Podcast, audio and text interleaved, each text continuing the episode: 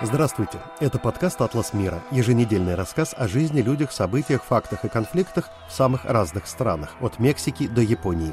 С вами автор «Атласа мира» и обозреватель «Радио Свобода» Александр Гостев. Какую позицию в отношении России, Украины и войны сейчас, по прошествии полутора лет с начала российского вторжения, занимают лидеры разных государств Латинской Америки? Что говорят и думают о происходящем в Бразилии, Аргентине, на Кубе и в Венесуэле, в Чили и Колумбии? В чем заключается суть политики активного нейтралитета, которую начали проводить латиноамериканские страны, и какими причинами она объясняется – практицизмом, идеологическими предпочтениями, традиционным антиамериканизмом или странной ностальгией ряда правителей и чиновников континента по XX веку, Советскому Союзу и эпохе расцвета левых марксистских и коммунистических движений и идей. Насколько сильны в целом левые и социалистические коммунистические идеологии, а также и правые и ультраправые сегодня в Латинской Америке, и как их влияние отражается на международной политике? Именно об этом и многом другом пойдет речь в нашем новом выпуске «Атласа мира», который, напоминаю, теперь можно найти и в YouTube на канале «Радио Свобода Live». Отношение латиноамериканских лидеров к российско-украинской войне и к постоянно усугубляющемуся расколу между Россией, Китаем и западным миром ярко проявилось на недавнем саммите в Брюсселе государств Евросоюза и Латинской Америки, где произошел, в общем, некоторый скандал. Во-первых, позиция лидеров 33 стран Латинской Америки и Карибского бассейна, прилетевших в Брюссель, с самого начала вынудила ЕС аннулировать приглашение президента Украины Владимиру Зеленскому на этот саммит, хотя официально он такое приглашение получал от председательствующей в Совете Евросоюза Испании и готовился выступить там с речью. Во-вторых, из-за прямого возражения со стороны откровенно дружественной Кремлю Никарагуа, где правит диктатор Даниэль Артега, и за спиной которой стояли также симпатизирующие России Куба и Венесуэла, саммит завершился без принятия какой-либо четкой декларации, которой лидеры европейских стран хотели послать сигнал Москве. Главной причиной стало то, что там упоминалось слово «война». Окончательный итоговый текст заявления всех участников после долгих правок оказался весьма размытым, и никакого осуждения российской агрессии там нет, как нет и каких-либо пунктов, касающихся поддержки Украины. Президент Бразилии Лула да Силва в Брюсселе заявил журналистам, цитата, Мир начинает уставать, страны начинают уставать, так что наступит момент, когда придет мир. И тогда должна быть группа стран, способных спокойно разговаривать с Россией и разговаривать с Украиной. При этом бразильский президент постоянно избегает того, чтобы называть Россию агрессором и виновником войны. Зато прямо говорит, что, по его мнению, президенты Украины и США Владимир Зеленский и Джо Байден также виноваты в том, что не смогли договориться с российским президентом Владимиром Путиным. Итак, мой сегодняшний собеседник, живущий и работающий в Колумбии политолог и латиноамериканист Владимир Рувинский, профессор университета ИЦСИ в городе Кали. Сейчас, по прошествии полутора лет с начала российского вторжения, можно ли говорить, что позиции латиноамериканских государств в отношении войны в Украине стали более четкими и определенными или нет? Латиноамериканцы, на мой взгляд, определились, и это определенность скорее на руку Москве, нежели Киеву. То есть, если оставить в стороне Кубу, Никарагуа, Венесуэлу, которые с разными степенями оговорок, но все же они стоят на стороне России, то остальные латиноамериканские страны, и включая в том числе Бразилию, они придерживаются де-факто нейтралитета. Можно даже использовать термин, который сейчас в моде участия интеллектуальной элиты в Латинской Америке. Латинская Америка, она заняла позицию, то, что они называют активного неприсоединения, что на практике означает следующее. То есть есть отдельные страны, лидеры, такие как, скажем, президент Чили Габриэль Борич, которые могут прямо осуждать войну России в Украине, но другие страны могут избегать необходимости называть вещи своими именами и откровенно заигрывать с Москвой, говоря, что не все так однозначно и надо учитывать интересы всех сторон. И я думаю, что именно поэтому, по крайней мере, на данный момент не стоит ожидать, что Латинская Америка может присоединиться к режиму санкций или примет какие-то другие подобные меры, а скорее всего будет э, выжидать, чтобы понять, в чью сторону в конце концов склонится чаша весов. В России в июле прошел большой саммит, куда приехали представители десятков стран Африки. И они свою позицию выразили. И суть ее — это очень далекий от нас конфликт. Мы не хотим даже разбираться в его сути, его причинах, но точно не собираемся никак портить отношения с Москвой. Главное, чтобы она нам по-прежнему поставляла продовольствие, оружие и иногда предоставляла некоторым из нас своих наемников. Если говорить о настроениях среди лидеров стран Латинской Америки, можно ли найти тут сходство? И, может быть, какие есть различия? Я думаю, что основное сходство позиции Латинской Америки и африканских стран как раз заключается в том, что они воспринимают войну России в Украине как чужую войну. То есть это не тот конфликт, который напрямую затрагивает эти два региона мира, несмотря на влияние, конечно, которое этот конфликт имеет на те же цены на зерно или вопрос с удобрениями. Но здесь сходство и заканчивается, потому что, в отличие от Африки, Латинская Америка не хочет увеличения реального присутствия России в регионе. Это потому, что если такое увеличение реально может произойти, то это неизбежно создаст новые проблемы для Латинской Америки, в первую очередь со стороны США. И в этом смысле латиноамериканцы очень сильно настроены, скажем, на сотрудничество с Китаем, потому что это сотрудничество несет реальные инвестиции и прибыли, но от России, по мнению латиноамериканцев, кроме проблем ждать нечего. То есть, э, если отбросить бравурные заявления, которые иногда встречаются в прессе, то, по крайней мере, сейчас никакого рывка не происходит и вряд ли произойдет. Та же Венесуэла или Куба, они понимают, что, грубо говоря, могут нарваться на неприятности даже со стороны латиноамериканского сообщества, не говоря уже о Вашингтоне, если вдруг появятся какие-то условно российские базы. Ну и другие российские активы, которые потенциально могут здесь появиться, какие-то финансовые средства, которые бегут из той же Европы сейчас. Ну, есть такие разговоры здесь. Но я думаю, что если и будут попытки какие-то это сделать, то, опять же, они вряд ли реализуются в полной мере, потому что эти активы, они токсичны, и латиноамериканцы это хорошо понимают.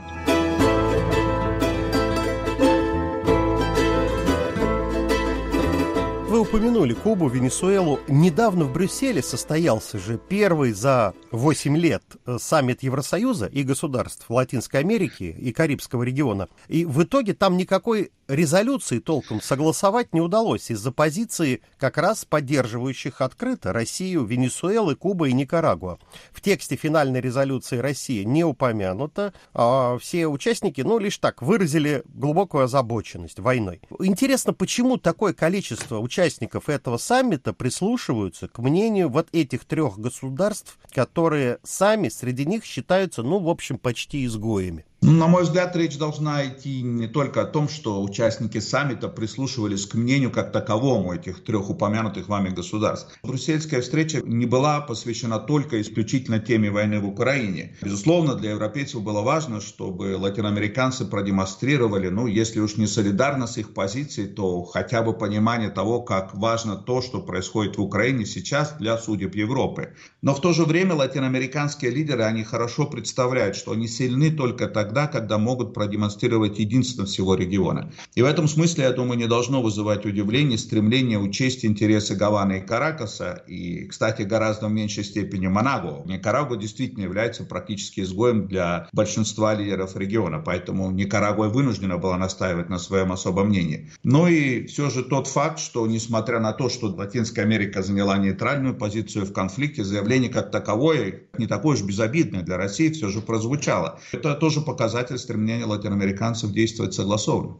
всяких международных саммитов по Украине и разнообразных мирных планов, которые кто только уже не предлагал, в последнее время в мире очень много. Свой план ведь предложил и президент Бразилии Лула да Сильва. И я обратил внимание еще вот на что, что на последнем самом таком саммите, в прошедшие выходные в Саудовской Аравии, без приглашения туда Москвы, именно Селсу Амарим, главный советник президента Бразилии, выступил с предложением в следующий раз устроить, цитата, «подлинные переговоры переговоры с участием всех сторон, то есть включая Россию. Прямая цитата. «Даже если Украина является самой большой жертвой, если мы действительно хотим мира, мы должны каким-то образом вовлечь Москву в процесс». Это сказал Селсу Амарим. Так вот, о позиции левого правительства самой большой и мощной страны Латинской Америки, Бразилии, хочется поговорить отдельно. Ключ к пониманию позиции Бразилии в вопросе Украины всего один. Это стремление Лулы до Сильва сделать свою страну одним из тех игроков, который будет играть решающую роль в определении новых правил игры на международной арене, а не просто вынужден будет принять условия, предложенные традиционными мировыми державами.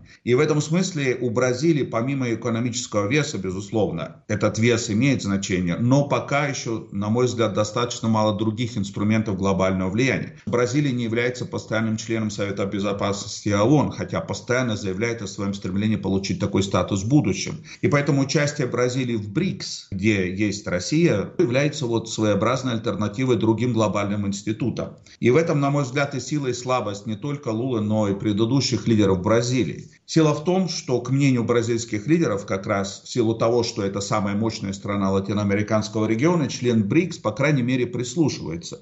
Но слабость это то, что эта позиция не подкреплена какими-то эффективными средствами давления, которые могли бы привлечь на сторону Бразилии каких-то других участников процесса. Но, тем не менее, в Бразилии вот есть эта видимость и на международной арене, и внутри региона, и поэтому то, что они говорят, это, безусловно, важно и интересно. Ну, то есть, как я вас понял, они Москву хотят привлечь ко всему этому не потому, что они так уж ей симпатизируют, а просто потому, что сама Бразилия хочет громко прозвучать. Безусловно, да. Бразилия, она единственная страна в Латинской Америке, которая играет на глобальном уровне и которая стремится стать, если не великой державой, как США там, или какие-то другие, но, по крайней мере, иметь возможность вот такого решительного влияния какого-то на новый мировой порядок.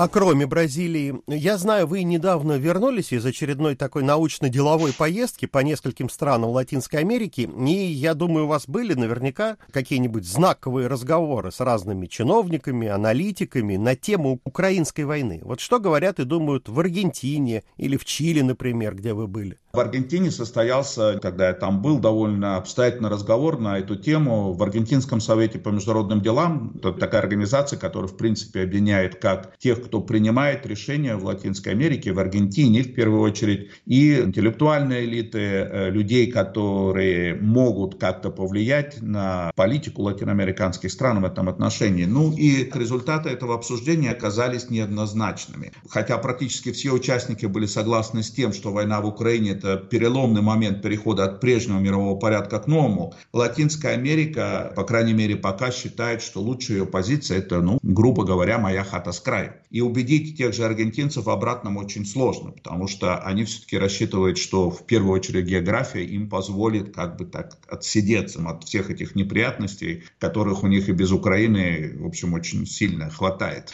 Но в то же время Аргентина продолжает оставаться открытой для приема беженцев из Украины, как и из других стран. И в этом смысле, я думаю, позиция Аргентины как страны мигрантов, она остается неизменным. И нечто похожее можно сказать и в отношении Чили. И несмотря на то, что правительство Борича открыто осуждает действия России в Украине, то, что происходит в Европе, опять же, не является для него приоритетом. На первом месте в повестке дня в Чили стоят борьба с преступностью, неравенство, конечно, принятие новой конституции, то есть, грубо говоря, не до Украины. Вы слушаете, напоминаю, наш подкаст «Атлас мира». С вами Александр Гостев вместе с политологом Владимиром Рувинским. Скоро мы к вам вернемся. Привет, меня зовут Катя Филиппович, и я представляю вам подкаст о главных событиях на Северном Кавказе за неделю.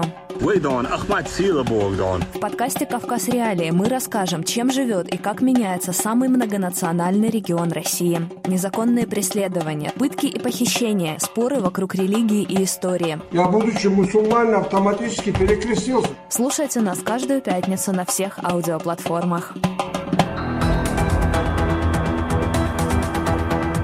Теперь с вами вновь подкаст «Атлас мира» и его автор Александр Гостев.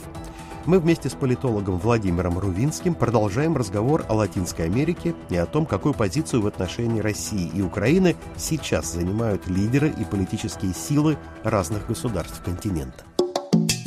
Интересно, как в целом реагируют на войну в Украине те или иные латиноамериканские лидеры и правящие, и оппозиционные партии в зависимости от их идеологической платформы. То есть как себя ведут левые, центристы, правые. Хотя, ну да, в наше время говорить о таком разделении, возможно, уже и смысл теряет, потому что все смешалось. Например, левые в Бразилии, левые в Чили и левые там в уже упомянутых Кубе, Венесуэле, Никарагуа, где фактически правят просто жесткие политические диктатуры, это принципиально разные силы, взгляд на мир у них разный. Но все же я такой вопрос задам. Вы, безусловно, правы, когда ставите акцент на разнообразие политических сил и идеологии, условно называемых левыми в Латинской Америке. Их спектр действительно очень велик, от ультралевых до самых, что ни на есть, центристов, даже в европейском понимании этого термина. И все же при всем этом разнообразии следует иметь в виду общую черту. Опять же, война в Украине не является центральной темой политической повестки дня практически нигде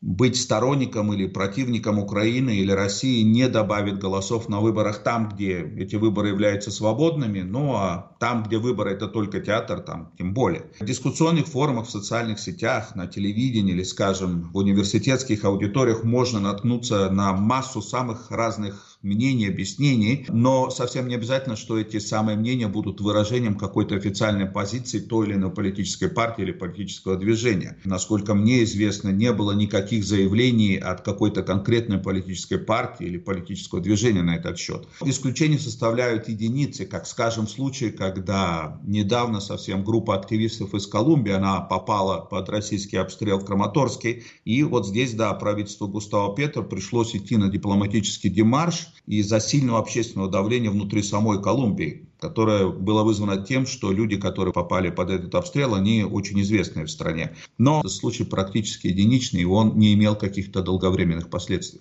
Интересно в этой связи вот что. А насколько сильны в целом левые и социалистические, коммунистические идеи сегодня на континенте? И кто заметнее всех симпатизирует Москве, а кто, возможно, из них очень жестко к Кремлю настроен. Или таких, в общем, особо нет, кроме как в Каракасе, Гаване и Монаго. Я имею в виду именно тех, кто открыто дружит с Путиным. Если вы пройдетесь по одной из улиц Буэнос-Айреса, таких улиц много, где полно книжных магазинов, ну, скажем, по знаменитой улице Корриентес, неизбежно наткнетесь, ну, буквально массу какой-то печатной продукции левого толка. Точно так же есть книги, брошюры правых. Но в целом, как таковых симпатий в отношении Москвы не так уж и много. И эти симпатии, на самом деле, они представлены как слева, так и справа. Большинство из тех, кто поддерживает Москву слева, это те, кто считает современную Россию неким возродившимся СССР.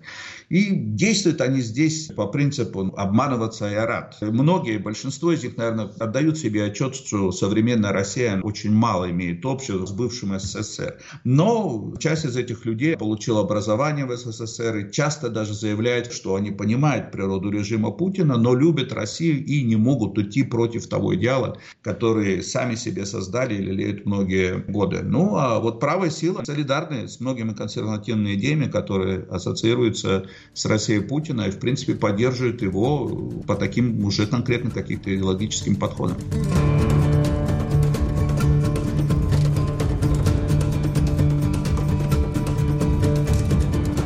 Я вернусь к своему вопросу предыдущему. Насколько в целом сильны левые и ультралевые идеи сегодня на континенте? И чего в головах у левых и ультралевых в Латинской Америке больше? Там марксизма, троцкизма, сталинизма или всякого геваризма и теологии освобождения? Или у каждого, что называется, своя каша? Мое первое непосредственное знакомство с латиноамериканскими львами, оно произошло уже 23 года назад. Я вот хорошо помню этот день. Э, в ноябре 2000 года в Буэнос-Айресе меня пригласили принять участие в семинаре по темам демографии бедности. Организатором этого мероприятия выступил Латиноамериканский совет по социальным наукам, КЛАКСа по-испански. И на сегодняшний момент это вот крупнейшее в регионе объединение левых интеллектуалов, работающих в университетах, научных организациях, других подобных учреждениях. И читая то, что производит Нагара Клакса, можно получить как раз представление о том, о чем вы спрашиваете, а именно, что в головах у левых и ультралевых. Коротко говоря, нет какого-либо доминирования, скажем, ортодоксального марксизма-ленинизма или геваризма. Я думаю, этому немало способствовал бывший долгие годы президентом Клакса Пабло Джентили. И при этом Клакса, безусловно, играет чрезвычайно важную роль в консолидации усилий очень разношерстных и разномазных интеллектуалов, э,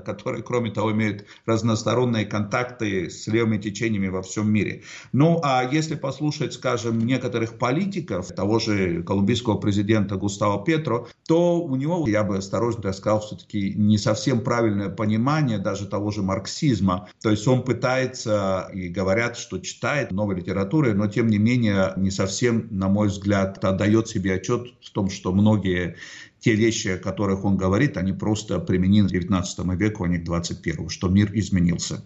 Но это вы говорите в основном о политической, интеллектуальной элите, о верхах. А вот я такой вопрос задам, полушуточный. Как думаете, всякие граффити типа «Вива Карл Маркс», «Вива Сталин», «Вива Ленин», футболки с Че Геварой, с Фиделем Кастро, конечно, они долго еще будут встречаться на улицах, особенно в бедных кварталах, в латиноамериканских городах? Я сам много такого добра видел. Причем не только, конечно, там на Кубе или Венесуэле, ну и, например, в Перу, в Мексике, много где еще. Да, есть такое дело, есть такие футболки футболки, есть разные прочие вещи. Причина, на мой взгляд, все-таки в том, что латиноамериканцы любят создавать себе кумиров. И при этом совершенно не важно, что в реальной жизни представлял себя тот или иной персонаж. Я думаю, бесполезно пытаться доказывать какому-то молодому или, может быть, не очень молодому человеку, который идет с майкой с портретом Че Гевары, что этот человек, мягко говоря, не очень ценил жизни других людей. Для многих Че или Фидель или Ленин – это та мечта, которая вряд ли скоро умрет. То есть мечта о том мире, мире, в котором царствует справедливость и равенство, мир, который вряд ли достижим, но в который очень хочется верить. Ну а другой вопрос, почему этот идеал, он как раз ассоциируется с такими людьми, как Че, Фидель или Ленин. На мой взгляд, одно из объяснений, оно состоит в том, что латиноамериканская молодежь, которая вот готова жить с образами профессиональных революционеров, она получает свои знания в государственных школах.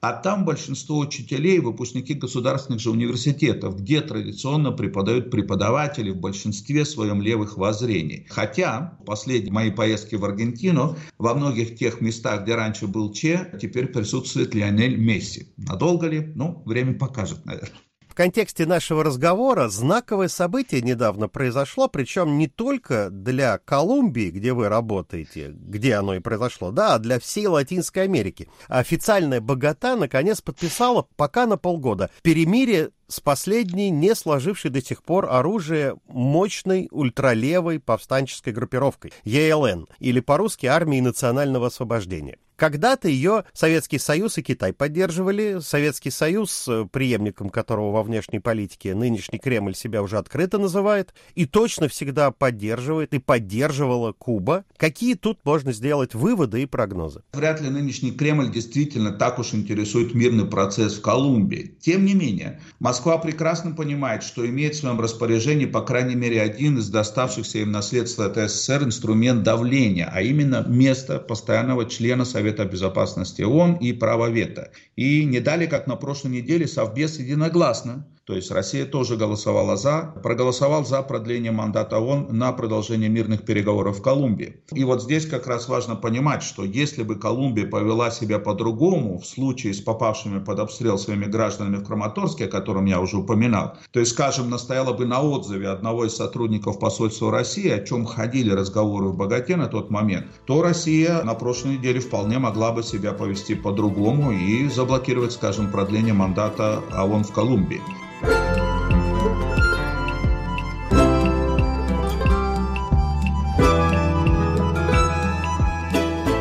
Ну а если говорить вообще о перспективах переговоров с ЛН, то они идут трудно. И не в последнюю очередь из-за того, что здесь взаимосвязаны разные темы, включая отношения с Венесуэлой, где находится база повстанцев, так и позиции наркодельцов, которые требуют признания себя в качестве легитимного участника всех этих переговоров в рамках того, что правительство Густава Петра называет всеобъемлющий мир. То есть не только прекращение внутреннего конфликта с ультралевыми силами, но и кардинального снижения общего уровня насилия в сельской местности в Колумбии. А достигнуть этого вне решения проблемы с выращиванием коки и нелегальным оборотом практически невозможно. То, что ультралевые в Колумбии и еще в других латиноамериканских странах до сих пор очень сильны, как сильны и связанные с ними преступные кланы и наркокартели, говорит о чем? О том, что страны континента до сих пор находятся вот в этом вечном тупике, из которого не получается никак найти выход? Я боюсь ошибиться, но мне кажется, что все-таки есть такое ощущение, что забрежил свет в конце тоннеля. Как в Колумбии, так и ее за пределами стало абсолютно понятно сейчас, что продолжение предыдущего курса в области борьбы с нелегальным оборотом с наркотиком, оно бессмысленно, оно не приносит результатов. Но тоннель, где забрежал этот свет в конце тоннеля, он очень длинный. С одной стороны, естественно, наркокартели чувствуют свои силы и будут пытаться выжить максимум из создавшейся ситуации. Например, здесь в Колумбии еще неизвестно, чем закончится скандал, связанный с сыном колумбийского президента Петро, который находится сейчас под следствием и на прошлой неделе заявил о финансировании наркокартелями предвыборной кампании своего отца. А с другой стороны, тема наркотиков, она является одной из ключевой во внутренней политике США, основного рынка для колумбийских наркотиков, и добиться быстрой перемены подходов к этой проблеме там тоже очень сложно. Мы уже коснулись несколько раз этой темы в разговоре. В Кремле постоянно говорят в последнее время, что хотят, как когда-то декларировал Советский Союз, опять освободить мир глобальный юг, то есть Латинскую Америку, Азию и Африку, от западного, в первую очередь, американского империализма и неоколониализма. Ну, мы давайте сейчас не о заявлениях России, кому-то они смешны, для кого-то страшны, не об этом мы поговорим, а о том, на какую почву это ложится на вашем континенте и насколько заметно проявляется. Если заметно, возможно ли, что в Москве вдруг захотят все же в какие-то игры в этой связи поиграть вновь в Латинской Америке? Россия времен Владимира Путина все-таки не есть возрожденный СССР, о чем бы ни говорили и как бы ни пытались они представить это все дело. Но, по крайней мере, в том, что касается советской политики в западном полушарии во времена исторической холодной войны. На мой взгляд, буквальное повторение стратегии тактики Москвы второй половины 20 века в 2023 году на то, чтобы это сделать, у Кремля нет ни средств и, судя по всему, желания. Здесь, на мой взгляд, другое. А именно стремление использовать Латинскую Америку как такую сцену, на которой можно показать, как говорят в Москве, э, в кавычках, тщетность усилий США на изоляцию России на международной арене. И, кстати, может быть, вы заметили, такая фраза в контексте Латинской Америки, как раз и появилась в новой редакции школьного учебника истории в России, как раз в той главе, в которой говорится о специальной военной операции. Большего, на самом деле, пока Кремлю не надо, на мой взгляд, от Латинской Америки. Ну, а что же касается будущего, то все-таки все зависит от того, как и когда и чем закончится война в Украине. И это прекрасно понимают здесь, в Латинской Америке, как интеллектуальные элиты, так и те люди, которые принимают решения. И пока, по крайней мере, такая ситуация вполне устраивает и тех, и других. Напоминаю, что это было мнение политолога-латиноамериканиста Владимира Рувинского, профессора университета ИЦСИ в колумбийском городе Кари. Спасибо, что были с нами. Наш подкаст «Атлас мира» всегда можно найти, скачать и послушать на самых разных платформах. От Spotify и Apple Podcasts или Google Podcasts до, собственно, нашего сайта свобода.орг. Ищите специальную студию подкастов «Радио Свобода» в Телеграме. Звукорежиссер этого «Атласа мира» Андрей Амочкин. А я, Александр Гостев, с вами прощаюсь на некоторое время. Всего доброго, не болейте и мира нам всем. Студия подкастов «Радио Свобода».